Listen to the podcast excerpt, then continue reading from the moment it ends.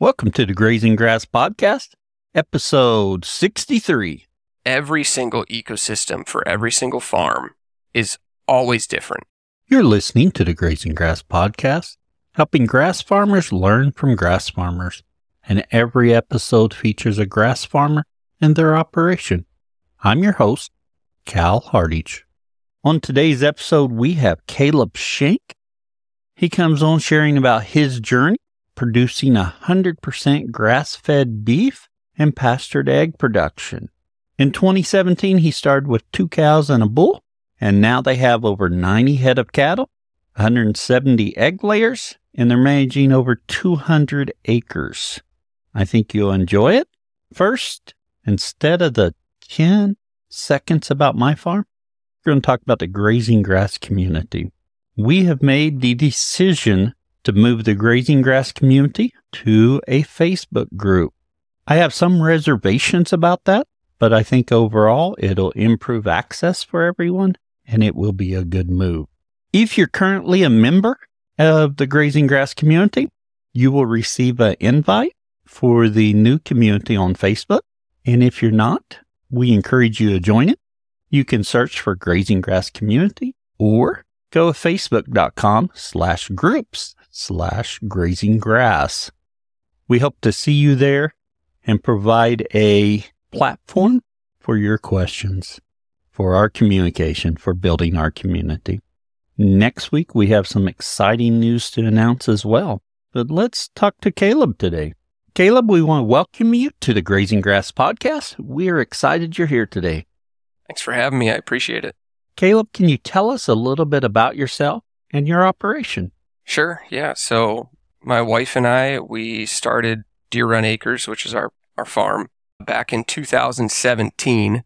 There's always, you know, a little bit of give and take in a marriage. And I decided that I wanted to get cattle one week before we were due with our second child. So that was an interesting experience with, uh, you know, trying to get fencing set up. And, and then, of course, the cows running away two days before she was was due, and it was it was a disaster, but a, a great way to start and a, a great way to strengthen your marriage. Anyways, so we've got two daughters, Hazel and Eden. They're eight and six right now. My wife and I, we also, besides for owning our farm, we own an interior design and product sales business for kitchen and bath remodeling.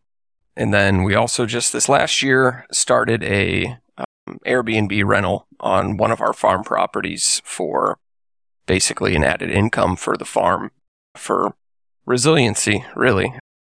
But there's a whole just lots of stuff that we that we do and that we get into grazing and grass-fed beef and pasture-raised poultry egg layers that is are the main things that I do. Well, let's go from there. Let's let's talk about that decision to get some cows in 2017. Did you have experience with cows? Did your wife have experience? Nope. So my wife grew up in the city. Well, suburbs. Erie, Pennsylvania is a very small city. It's about 250 ish thousand people. So it's not big by any stretch of the measure, but she grew up in the city. Both of her parents were school teachers. She did grow up on a dairy farm, but she hadn't been around that and her, you know, her grandparents, my wife's grandparents didn't have the farm anymore when we met. But growing up, my mom was also raised on a dairy farm. And when I was younger, we lived in the country, but we didn't have any farmland or anything. We had, I think, four acres is what my parents owned at the time. And I did work for my cousins on a conventional dairy operation, which basically was just doing hay in the summertime and milking cows. And yeah, all the fun jobs. They did square bales. You know, I think everybody that's that's done farming for conventional farming with square bales just knows the horrors of it. It's, you know, 120 degrees in a hay mow, you're sweating like crazy, and then you finish that up and you got to go be patient with cows for three hours as you milk them. And it's just, so needless to say, I hated it. Yeah, I did not enjoy one bit of it. And I, you know, I never thought that I'd get into animals. And when we got married, we were living in the city in Erie. And my wife tells the story. I don't remember it. How she came home from work one day. We had our one year old daughter at the time. And apparently I was just pacing, like walking laps around the house. And she's like, What are you doing? And I said, we need to get out of here. I can't live in the city anymore. And about six months later, we'd found a house, we'd sold our house, and we'd bought a place with 33 acres out in the country. And I don't know what it was. I just got this feeling in my in my mind. It's like, you know, I need to get some animals. I want to get some cows. And so I started trying to figure out stuff. And, you know, the first book I came across was Grass Fed Cattle, which I know has been mentioned on your podcast before, but I mean, it's a great book. And started doing fencing plans and trying to do water plans. And here's this. I mean, sure, I grew up in the country. I grew up around animals, but I didn't know the first thing. And so set up some small and got a few animals. And from there, it grew very quickly. Now, I believe you said you purchased two cows and a bull. Yeah. Well, it was a, it was a heifer, a cow with a calf. And then a few months later, we got a bull. Oh, yes. And Yep. did you start out with Dexter's?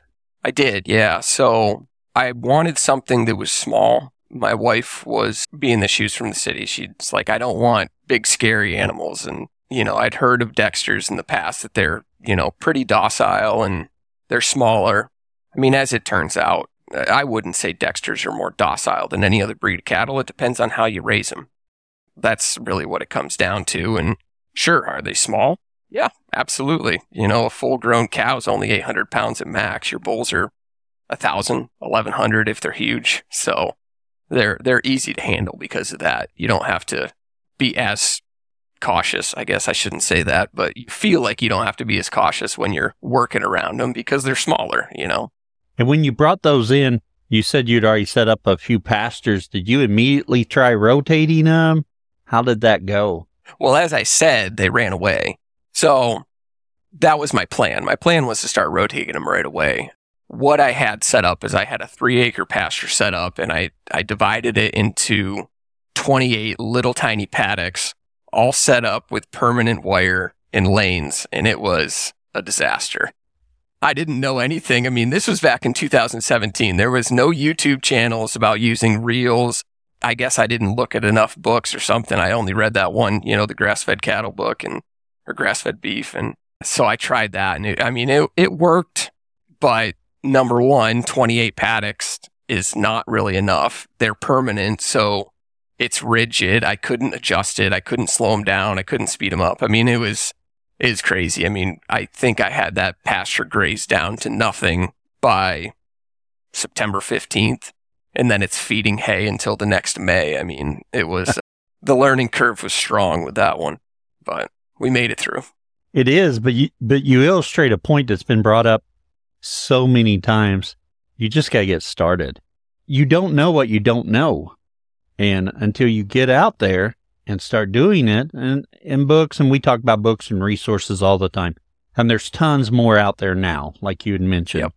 But until you're out there doing it, and Yep. I'll be honest, I'm not very good. I'll I'll do something better tomorrow. I try each day, but you you've got to get started. And I think that's one of those one of those essential features of it. Get started, then you'll learn.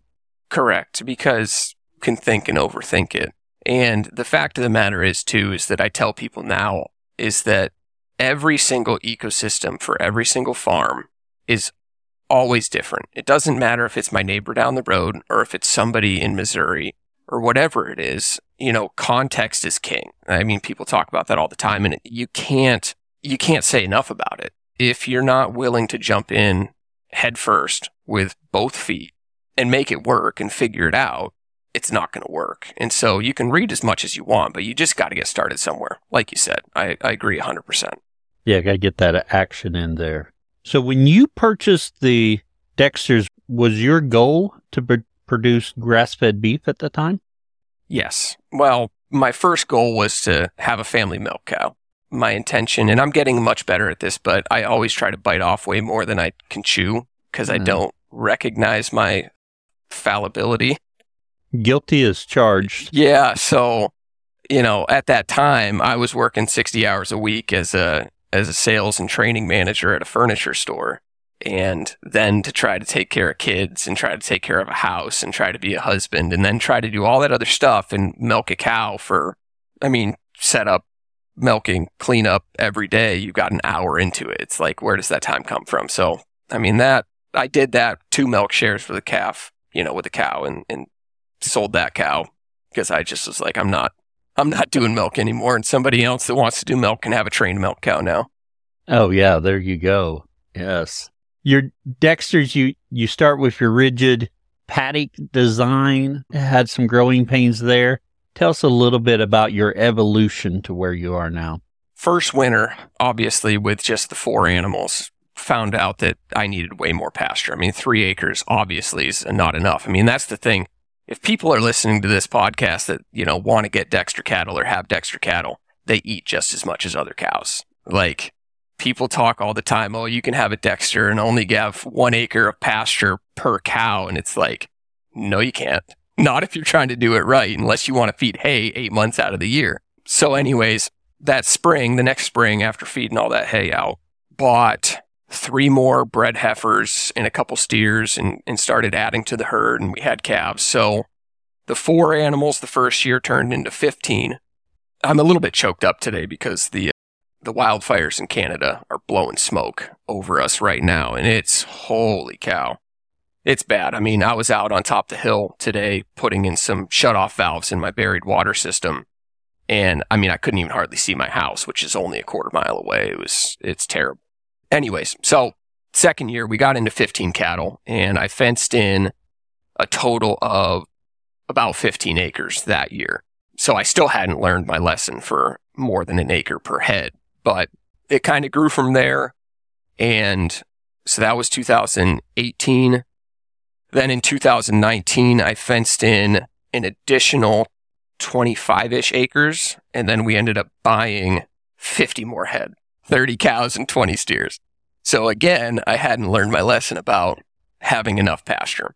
And right around that time, I bet I uh, learned about Greg Judy and YouTube started coming out with, you know, regenerative ranchers and whatnot. And, you know, he talks all the time about leasing pasture. And it's like, oh, I have all sorts of pasture around here that nobody uses. By the spring of the next year, I doubled my pasture size from essentially 40 acres up to about 85. And that's when things started getting a lot better. You know, you're getting 30 calves on the ground every year. Your herd grows so fast and you start, oh, yes, you know, you're butchering tons of animals. There's tons of turnover and you just need a lot of room to, to expand and grow. I mean, with that, all the ground around here where we're at in, in Edinboro, in Erie County, Pennsylvania, this used to be huge dairy country. And I don't know what it is. It's the, the feeling that I have is that a lot of the dairy farmers around here they didn't put a lot back into the ground. You know, there's there's no lime in these pastures. They're incredibly degraded. That's been another really big struggle is just trying to find innovative ways to get the cattle enough feed, enough quality forage so that they can grow, maintain, breed back every year. So it's that that's kind of the growth and and the, really the biggest struggle was was finding good quality feed and, and finding out how to feed them properly. So, and I guess I should say on top of that, I mean, being that we started this farm, we don't ever put our animals in barns. You know, that's another learning curve that you're trying to get through is, is being in an area where we get 150 to 200 inches of snow every winter and finding out how to manage your herd through that incredible stress on them as well using, you know, natural tree cover and different types of hay to feed at certain times so that they can they can produce more heat inside their rumens. When we talk about so you mentioned where you're located, let's talk about your topography there. What kind of forages you have available? We're a little bit hilly, but most of the ground around here is very, very flat. In terms of the soil type is just straight hard clay. Once you get through the most of the pastures only have or had when I started about two to three inches of topsoil in them at most, and then it was hard packed clay underneath that. You have good water retention in the clay, but a lot of times it's hard for those forages to utilize that stuff because they don't put roots down into that hard clay. It stays up in the topsoil. And so originally our summer slump was horrible. Most of the time, most farmers around here pretty much only have cool season grasses. I mean, here we are at the end of June. And as I was, you know, talking to you just before we started, it's like we had 70 degree days for the last 10 days. That was our top temperature. And so your, your warm season grasses aren't growing. Your cool season grasses are growing. Well, coming up here in July, we're just going to have an incredible explosion of heat. It's going to be 85, 90 for the whole month, all the way through August, and your cool season grasses aren't going to grow at all. So, I mean, in terms of general forages, what we get the, the most success from is is fescue is is awesome. You know, it yeah. grows year round. It stays green in the wintertime. I love fescue. If we got a lot of orchard grass, timothy. Those are kind of the, the big ones. But then what really fills in the pastures are lots of forbs, being plantain, dandelions, curly dock is another one that, that grows here and there, and, and the cows eat it. You know, they love it. So Kentucky bluegrass, ryegrasses, those things. I mean, pretty much everyone has them, but majority of those, like I mentioned, they, they really are the cool season grasses. Fescue is kind of the one that crosses over and, and does well most of the time. And when you started grazing your land and then leasing that land, have you added any or broadcast any seeds or no tilled anything in or? Yes, I can't say much of it's worked. What I will say is worked is frost seeding clover while bale grazing is an incredible way to get legumes in your pastures. You know, I've tried I tried no tilling in some oats and ryegrass and annual rye. Didn't really take it all. Honestly, it was extremely expensive and, and not a great return on investment. I mean, maybe if I paid more attention to, you know, making sure my pH is perfect and and getting it in at the exact time of the year, it'd probably work. But I can't say that I believe in my context that it would that it would pan out. We have such an incredible spring flush. And and then the other thing to be aware of is like where we are in Erie County, Pennsylvania, we get about 100 inches of rain every year. I mean, we are so far from brittle. It's unbelievable. I mean, the, the biggest thing, I don't, I don't have to worry so much about drought ever.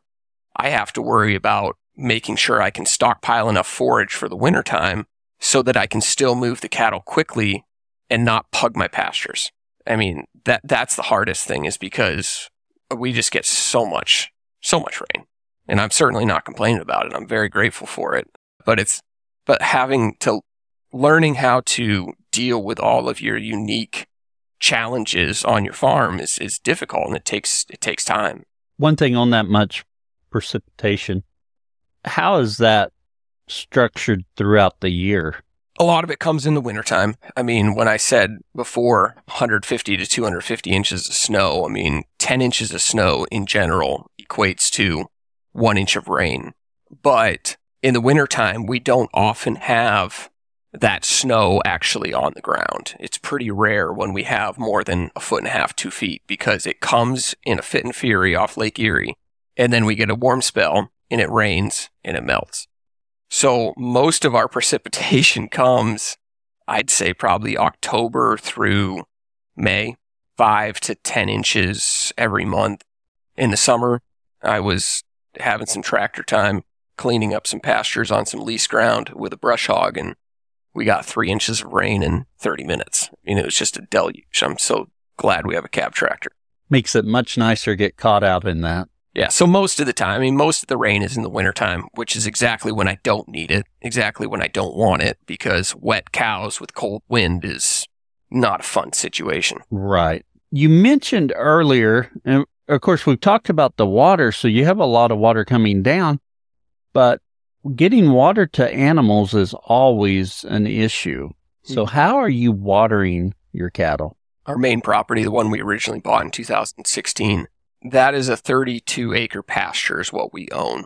And originally, I just ran just polyethylene pipe, one inch polyethylene pipe on the surface of the ground to pipe it to three different parts on the farm. And then from there, I had basically originally I had rigid lanes that ran back to the water points. And then when I cut off the cows with my poly braid on reels, I would just raise the wire up and they'd go underneath it and they'd run back, to, you know, they'd go back to the water.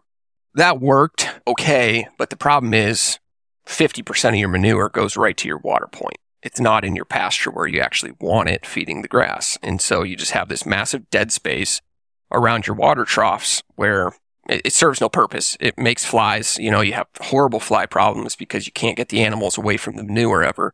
in 2020, yeah, 2020, rented a skid steer with a trencher, and I actually trenched in almost 5,000 feet of water line on our main farm here. And the nice thing about that is off of our farm, we have an additional 30 acres here, but we have another additional 25 acres that we lease that I was able to run the water points right up next to and along those pasture lines. So that way I put in multiple, you're familiar with the Plasson connectors? Yes.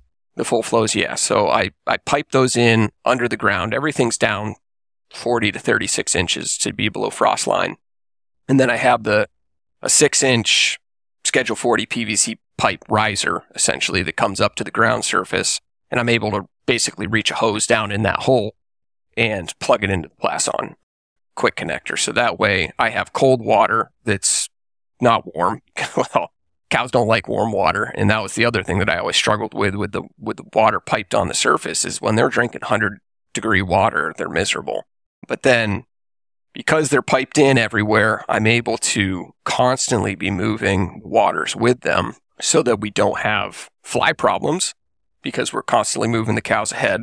And secondly, we don't have dead space. Thirdly, all the manure goes in the pastures instead of just around the water trough. There's no loafing. I mean, for a hundred head herd, 90 head, well, we're somewhere in there. You guys know how it is. We water the whole herd with just a 25 gallon trough essentially with a Jobe valve plugged into it. So, yeah, that's what we're doing on the main farm. And it's all, of course, uphill too. So our farm is, our house is down on the ground. And it's like, man, I wish I would have put an inch and a half pipe up that hill. It would have helped a lot more with the, with pressure, but it's fine. So then on the other farms that we graze on, we have one is a creek that goes through it. And so at the creek, we generally try to fence them out of the creek, but we leave some access points to it. And the creek, I've only seen it go dry like three times since we've lived here. So it's very rare that that happens. It did happen one time last year, but I just didn't graze it when I don't have water over there. A different farm, we have a big pond in the center of it. And what I did is I put a solar system together to not only power the fence with a SpeedRite 6, 6J charger, but also I put on a timer switch connected to bilge pumps down into the pond. And for that 25 acre pasture, I was able to build two water points off that pond. And the timer switch basically just overflows the tank once an hour and the water flows back to the pond at an area where the cows don't walk in it, essentially. So you've got two water points on 25 acres. It's not ideal, but it's the best that I can do without pressurized waters, water in that system situation. Or, you know, I could always get a trailer and tote water around, but that's, that's a lot of work. Let's talk a little bit about that pump you put in the pond. Put together a system and I, I overbuilt it, to be honest. I could have got away with probably 200 watts of solar panels, but I put together 600 watts of solar panels, putting it into a deep cycle marine battery through a solar charge controller, obviously. And then from there, Amazon, they've got like these, I think they're like $12 or something. It's just simple. It's called a JVC timer switch. And in there, you can program it to turn on for a set amount of time up to 24 different periods in a day. So essentially every hour, I just turn it on for about 10 minutes. And what works great about that is you're able to even keep it frost free in the wintertime. So it turns on the water to overflow, but to explain the water system coming from the bilge pump, it's just a $20 bilge pump off Amazon. If they go bad, I can just climb out in the pond with my waders on and switch it out. It's not a big deal. You know, your your electric wire out there is not going to go bad. But anyway, so you put the bilge pump about 24-ish inches down in the water. So that way it's not going to freeze in the wintertime at least in my climate, it's not. And then also, you're not getting the muck from the bottom of the pond. You're getting the mm-hmm. clean water in the center. So then from there, the pipe goes to the shore. And at that point, you've got to dig down. So I took a guy with an excavator came and he dug some trenches from the edge of the pond and we buried the water line 36 inches deep at the edge of the pond all the way up to the tanks. And so at the tank, the water level, essentially, when it stops pumping, it drops back down in the water line to the, to the level of the pond, which at that point is like four feet below the soil. So it's frost free. I mean, it cannot freeze. There's no place ever that that can freeze in the wintertime. And so it just comes up, goes into the tank, and then you just have an outlet port on the side of the tank. On the downhill side, hopefully you can have it protected by some wires, or you could even put, you know, a four inch drain pipe down back to the pond. So that way it keeps the water out of the way so you're not creating a mud situation. You described it there, but I'm like, how do you keep it from freezing even even every hour pushing it through, but it's draining back into the pond? You got the right elevation on stuff so that all the lines able to drain out basically. Essentially, this is the pond down here. This is your tank up here. You dig a trench down at the le- at the level of the pond, so your pipe is down here. Okay, so it's 36 inches or more below the ground level here. So when the water drains down the pipe, it drains back down to the pond level and it can't freeze. Yeah, wonderful. Now, do you did you build a cage around your pump? I didn't. Haven't had issues with it yet. I'm asking, I need to do something like that on one of my lease properties. I'm just overthinking it. Tell us a little bit about the way you put up your fences, perimeter, as well as your internal.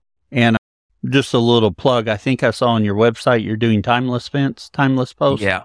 Yep. So timeless is the fifth and final version of the type of fences I've tried to build. So first fence I ever built had wood H braces and it was a three wire fence with just T posts and then your standard T post insulators on them.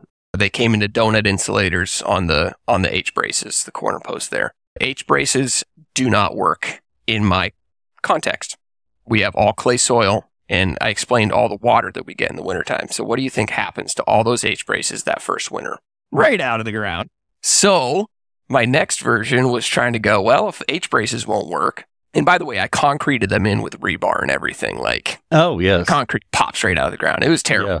The next thing I tried to do was going all T posts and using, oh, I can't even remember the name of them. They're like an aluminum clip wedge lock. I think that's the name of them, where they go together with T posts. The wedge lock works well, except it's just expensive. I mean, you've got five T posts, you know, and then your wedge lock anchors which I mean, it, it's like a hundred dollars a corner in, no, maybe not a hundred, maybe like 70 or $80 a corner putting them in. And that's even expensive. Sure, it's about on par with building an H brace. It's easier than building an H brace, but then you have to contend with making sure you have the insulators just right because you have your braces coming down for those wedge lock corners and your wire sometimes touches them, sometimes doesn't. It's like, it's just, there's nothing worse than having your wire touch a T post and grounding your whole system and you cannot find it because you're trying to search around 30 acres because I didn't know about fault finders at the time. I know about fault finders now. They're great. Anyways, so that was, that was version number two. Then version number three was upgrading to an inch and a half fiberglass sucker rod and just pounding that in and then using a duckbill earth anchor. They put tension on the fence, in that way you're supposed to be able to apply like 4,000 pounds of pressure to them. Well, the problem again, in my soil, I could not get them deep enough. I mean, I would have had to stinking get a jackhammer to get them down there. I mean, pounding away with a T-post driver and a sledgehammer on those earth anchors, I just can't get them down into my into my clay soil far enough. So that was version number three. Version number four then went, well, if the duckbill earth anchor doesn't work, I wonder if I can just drive a T post down. So I took a four and a half foot T post. And if this is your, my pencil here, sorry for listeners, you got your pencil, which is your post, you know, your corner post, end post, whatever it is. And then you take a T post and you drive it down at a diagonal 45 degrees, about two, three, four feet behind the corner post then I was able to attach a guy wire to the top of that T post right before driving it all the way into the soil. So that T post is buried six inches. That drove in my situation. So I'm able to get a T post in. That worked. So that was essentially version five. Now that I'm a timeless, I upgraded to timeless. I just use the timeless H posts and now I can build completely insulated fences using my anchor with the T post, and essentially I can get a corner in for 50 bucks. That there's no cheaper way to do it, in my opinion, that's going to hold up as long, look as nice, and never have a situation where my fence can ground out. So I'm 100% sold on timeless. T-posts I didn't like because deer go through them, they break, you know, your fence is dead. Wood is just too hard if you don't have tools. So then I tried Pasture Pro posts from Kencove, which they're just almost too flexible. They're going to bend and they look terrible. They don't have any rigidity to them. So then I tried going with fiberglass, with half inch fiberglass. Those are fine, except the clips that hold the wire onto fiberglass are horrible for deer country, which is where we're at. I mean, it's no, if I went out to my pastures, I probably have 30, 30 deer in one of my pastures out here. I mean, they're just all over the place. So they knock the wire off the fiberglass rods. So it's like, well, I need something that's going to hold the wire in. And then I saw Greg Judy at that point talking about timeless. And I'm like, well, what the heck? Timeless is, that's great. There's already holes in them for me. I don't have to do anything. And they're semi rigid. Let's try them out. And I tried some out, fell in love, found out there's no, uh, there was no dealership in my county for timeless. So I applied to do that. And now I'm a timeless dealer. I wouldn't go back. I mean, I put in 72 acres of fencing last year if I'm, I mean, calculating this on retail costs for everything, buying a 32 joule Cyclops charger, going all out with it, with how I install my fencing, it cost me less than a dollar 25 a foot to install 72 acres. A three wire. I mean, I could have put a four wire in, and that's not going to cost that much more. So, yeah, so that's what I do. I mean, generally we install either a two or a three wire perimeter fence for the cattle. We use all timeless, timeless H posts for corners that are anchored in the ground using a guy wire to the T post. And then you're generally we're using five, five or five and a half foot inch and three quarter posts from Timeless. I just purchased a few Timeless posts. Well, Greg Judy's grazing school. I purchased a few up there to try. Okay. I've got some Pasture Pro and I've used fiberglass rods for corner posts, which on my straight runs, and, and if I'm able to do straight runs, fiberglass at the end I'm good here, except I've noticed those Pasture Pro posts just are not rigid enough. I hook a poly wire to it and run it a eighth of a mile and I stretch it too tight and my pole is leaning then. I've got one pole where the elevation change that goes up over a pond dam and I've got to get up there. The cows don't bother it, so I've been lazy about it, but I've got to brace that up so it will stand up straight know exactly what you're talking about. That's why I switched to timeless because you don't have that. They stay straight. Going through ditches, you know, because you go to a ditch, say you got to cross a creek with your perimeter fence. It's like one on the top, two on the bottom, one on the top. And, you know, pasture pros, they bend, fiberglass bends. T posts are fine, but you're going to, you know, first flood comes through, it's going to rip that T post insulator off. The timeless solves that 100% because everything's right there they'll bend over if they need to. I mean, they're great. Drop a tree on that fence line. As long as you catch it within a couple weeks and you cut the tree off, your fence pops right back up. And all you have to do is go to your, you know, your strainer and tighten the fence a little bit because obviously your wire's going to stretch a little bit. Right. But it makes management so much easier having posts that can handle the use and abuse of not only your farm, but also of all the wildlife that's out there and, and all the crazy things that can happen with floods, with trees, you name it. And then for interior fencing, it's just a single wire for cattle. You know, we do have some pasture raised pigs, pasture pork. We do a little bit, but for that, I just stick another poly braid around the bottom to give them a two wire for where they're at at the time. But yeah, interior fencing paddocks, we split them about, I try to make pastures about 15 acres with perimeter and permanent. And then from there, I subdivide to give the cattle one to three to four acres a day. It just depends on what the forage level is and, and what their needs are. You mentioned some pastured pork. So, what are you doing with pork? How long have you been running some pigs? We've been doing pigs for five years, and it just, in our market, for what I can sell pigs, it's very hard for me to sell pigs at my pricing. I mean, essentially, if we're just talking bulk pricing, not even, you know, doing USDA individual cuts, we're averaging, I try to get $5 a pound before butcher costs because that's really where I need to be to be profitable at it. And it is horse. It's so hard to sell them. I mean, it's hard to sell 10 pigs a year.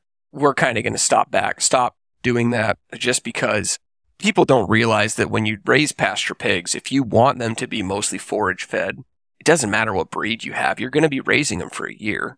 then because of that, your feed cost doesn't go down. It actually almost doubles. You know, so if you raise a pig in a barn, you can raise a pig for $350 of just feed. But raising on pasture, you have an entire year into them and probably, probably about $500 a feed is what I've found just to get them to market size. And it's like, it's a great product. It tastes awesome. I will eat no other pork than pasture raised pork, but my pasture, you know, my grass fed beef makes money. Pasture raised eggs make money. My pork profit center is a loss center. So we're kind of getting away from that. I mean, we tried to start out with Idaho pasture pigs. Their litter sizes are, are very small. They're so docile, which is great for handling them, but horrible when you're trying to farrow. Farrow in sheds on pasture, they lay on their piglets and they're like, ah, it's a squealing piglet, no big deal. Killed half your litter last night. I don't want a farrow in farrowing crates, you know? So it's just, we think we're probably going to be mostly closing out on just because I can't, I can't find a way in my situation to make it work without a ton of labor into it. I mean, I'm already working with our other business, working the farm, being the sole caregiver for our kids because my wife works 70 hours a week running our other business. And it's like, yeah, pastured pigs is something that's I'll, I'll leave to other people. I wouldn't claim to be an expert on it. You mentioned there something I think is impressive. You're realizing that and you're saying, hey, maybe that's not something we should be doing in the future. We need to, to get back to our beef and our eggs and we're good there. We've got enough other irons in the fire. My wife's always after me because I have too many irons in the fire and I've talked about reducing some of those.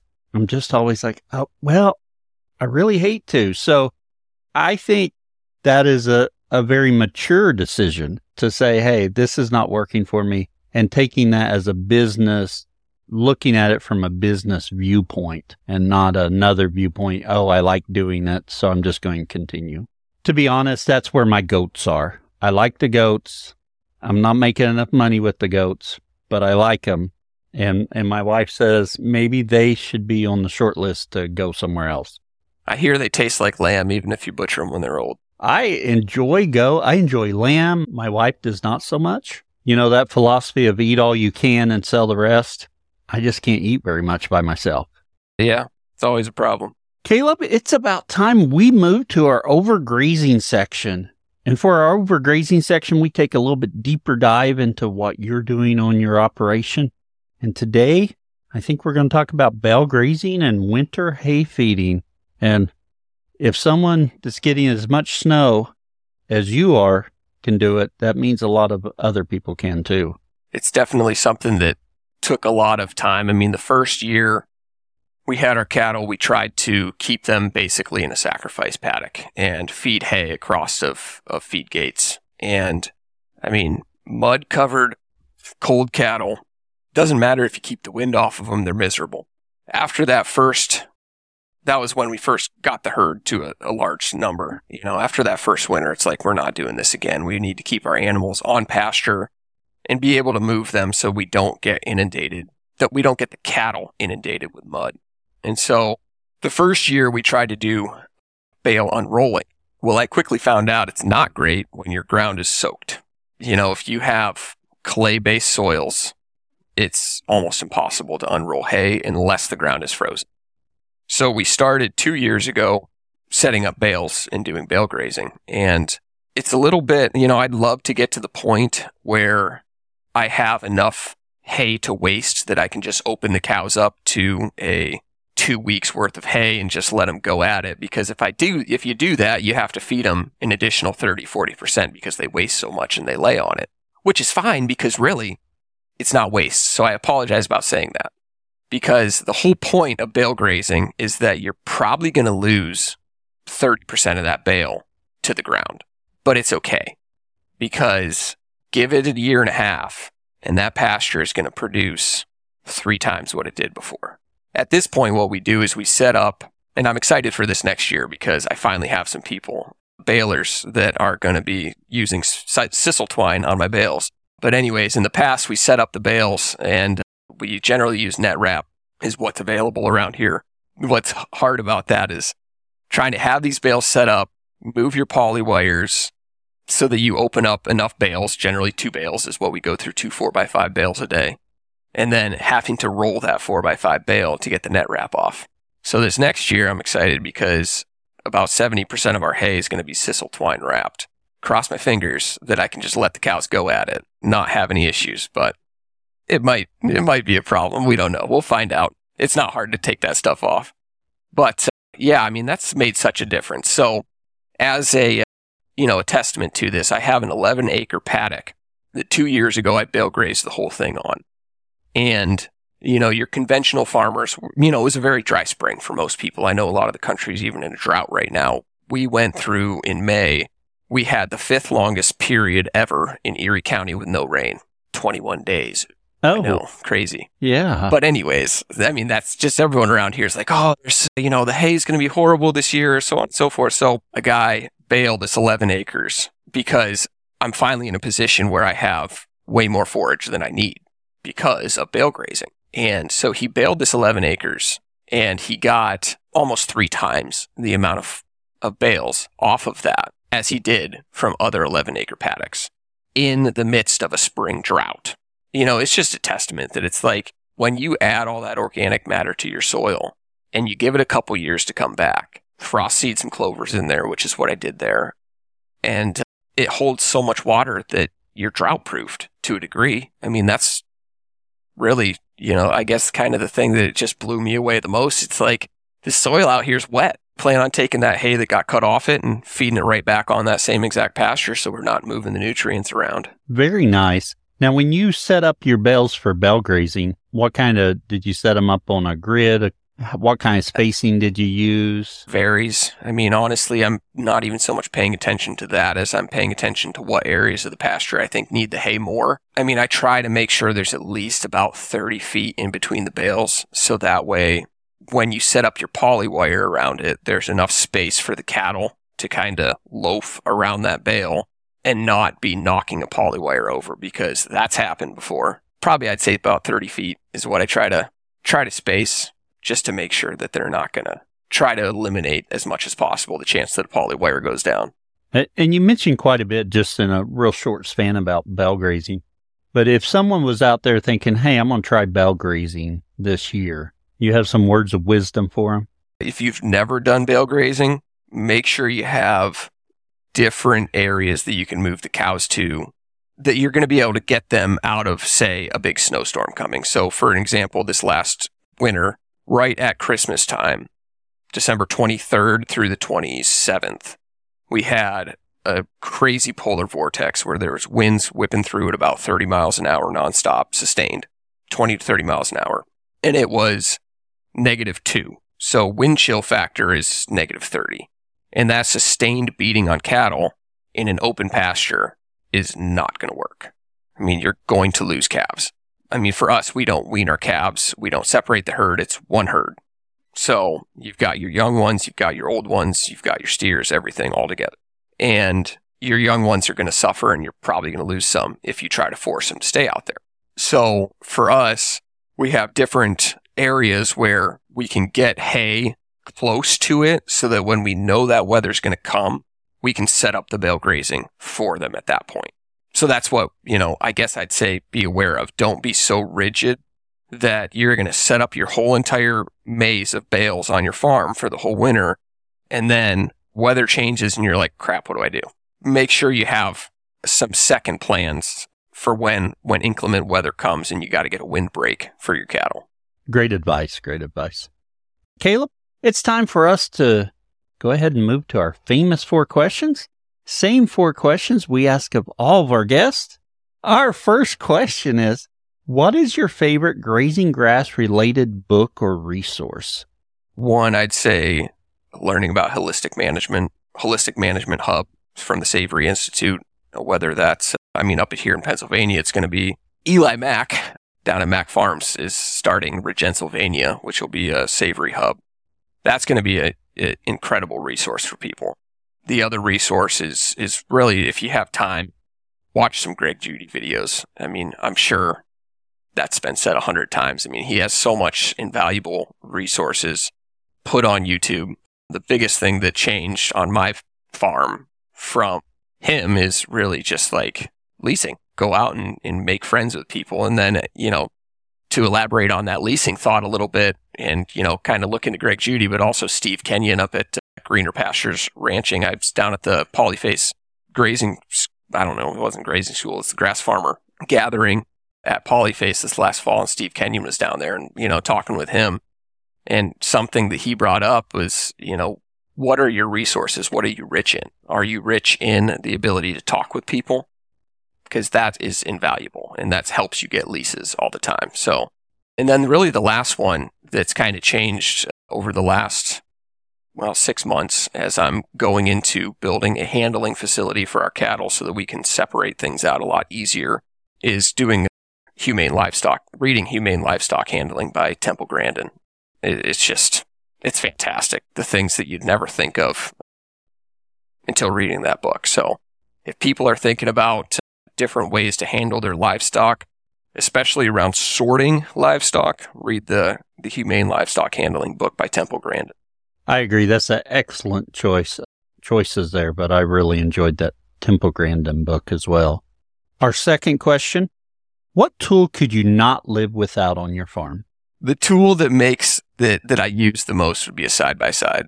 We have a Kubota RTV 900. I mean, that is just awesome because it has a diesel. It's reliable. It's powerful. It's got a lot of torque and it carries a ton in the bed. So for my step in posts, you got minerals with you. We feed, you know, apple cider vinegar all the time to the cattle. So it takes totes of that. It's just an invaluable tool. I'd say my favorite tool though would be the Stihl combi unit. I don't know if you have one of those, but if you're looking to clear your fence line, get yourself a Stihl combi unit so you can put a scythe or a, a star bit blade on it that's a that's a good tool. Yeah, very good. Very good. I always love it when we get some new answers on here. You know, it's real easy to go with some of these tried and true. You know, Polywire gives us capability to do so much without it, but I love getting some other answers that I don't think about on here. Our third question What would you tell someone just getting started? That's kind of what I tell people. I mean, obviously, as we talked earlier, it's so important to just jump in with both yes. feet, but jumping in with both feet has probably cost me close to two hundred thousand dollars. Oh yeah. Well, if you've got in, someone there telling you jump in with both feet here as opposed to over there, correct. Yeah, it could go a little better. Mm-hmm. I mean, there's so many resources in the regenerative farming movement, in you know grass-fed cattle, you know how to produce that. It just makes so much sense to hire a consultant. I mean, they're not that expensive, $75 an hour. Have them come out for three hours, walk your farm, talk, have them put together a plan. You might have 500 bucks into having someone say, this is where you should start. These are the things to pay attention to. This is the type of fencing you should build. This is where your water points are. I mean, it's so easy. I know Joel Salatin said it a ton of times. You know, all his experience building Polyface Farm now when he leases these new big farms, they're able to go in there and make it a flourishing enterprise within a year instead of 10 years just because they have experience. So hiring a consultant is really what I do tell people that you need to get someone that knows what they're doing to give you a plan and to help you develop a plan for your specific context because you can't just go on YouTube and watch all these videos and think that you can just implement what somebody does on their ranch to your ranch. It's not the same. And lastly, Caleb, where can others find out more about you? Follow us on Facebook or Instagram, Deer Run Acres LLC. We also have our website, www.deerrunacres.com. Those are really the, the best places to, to follow us. You know, I'm always willing to take a call and, and talk through stuff with people. Done it many times. So be more than happy to help anyone on their, on their journey to developing a successful farm because we need so many more of those in America these days or worldwide, really. That uh, farms that are resilient and that can produce food that's healthy. Well said. Yes. Caleb, really enjoyed conversation with you today. Thanks for coming on and joining me. Yeah, thanks for having me. You're listening to the Grazing Grass Podcast, helping grass farmers learn from grass farmers. And every episode features a grass farmer in their operation. If you've enjoyed today's episode and want to keep the conversation going, visit our community at community.grazinggrass.com Don't forget to follow and subscribe to the Grazing Grass Podcast on Facebook, Twitter, Instagram, and YouTube for past and future episodes. We also welcome guests to share about their own grass farming journey. So if you're interested, fill out the form on grazinggrass.com under the Be Our Guest link. Until next time, keep on grazing grass. Thank you for listening. If you found something useful, please share it. Share it on your social media, tell your friends. Get the word out about the podcast. If you happen to be a grass farmer and you'd like to share your journey, go to grazinggrass.com and click on Be Our Guest link. We are looking for guests for this year. So if you're interested, go to grazinggrass.com and click on Be Our Guest. We appreciate your support by sharing our episodes and telling your friends about it. You can also support the show by buying our merch. We get a little bit back from that. Another way is support the show is through our Patreon. If you'll go over to grazinggrass.com and click on support, you'll see our links there. And that lists some ways you can support it. But you can click on the Patreon link, and for a small amount a month, you help support this podcast so we're able to put out more episodes, and we appreciate that. Also, there is a second level there if you're a beginning farmer or just getting started and you're wanting more assistance. There is a start grazing grass level there that you could subscribe to and gain more information. No matter what you choose to do, we appreciate you listening. Keep on grazing grass.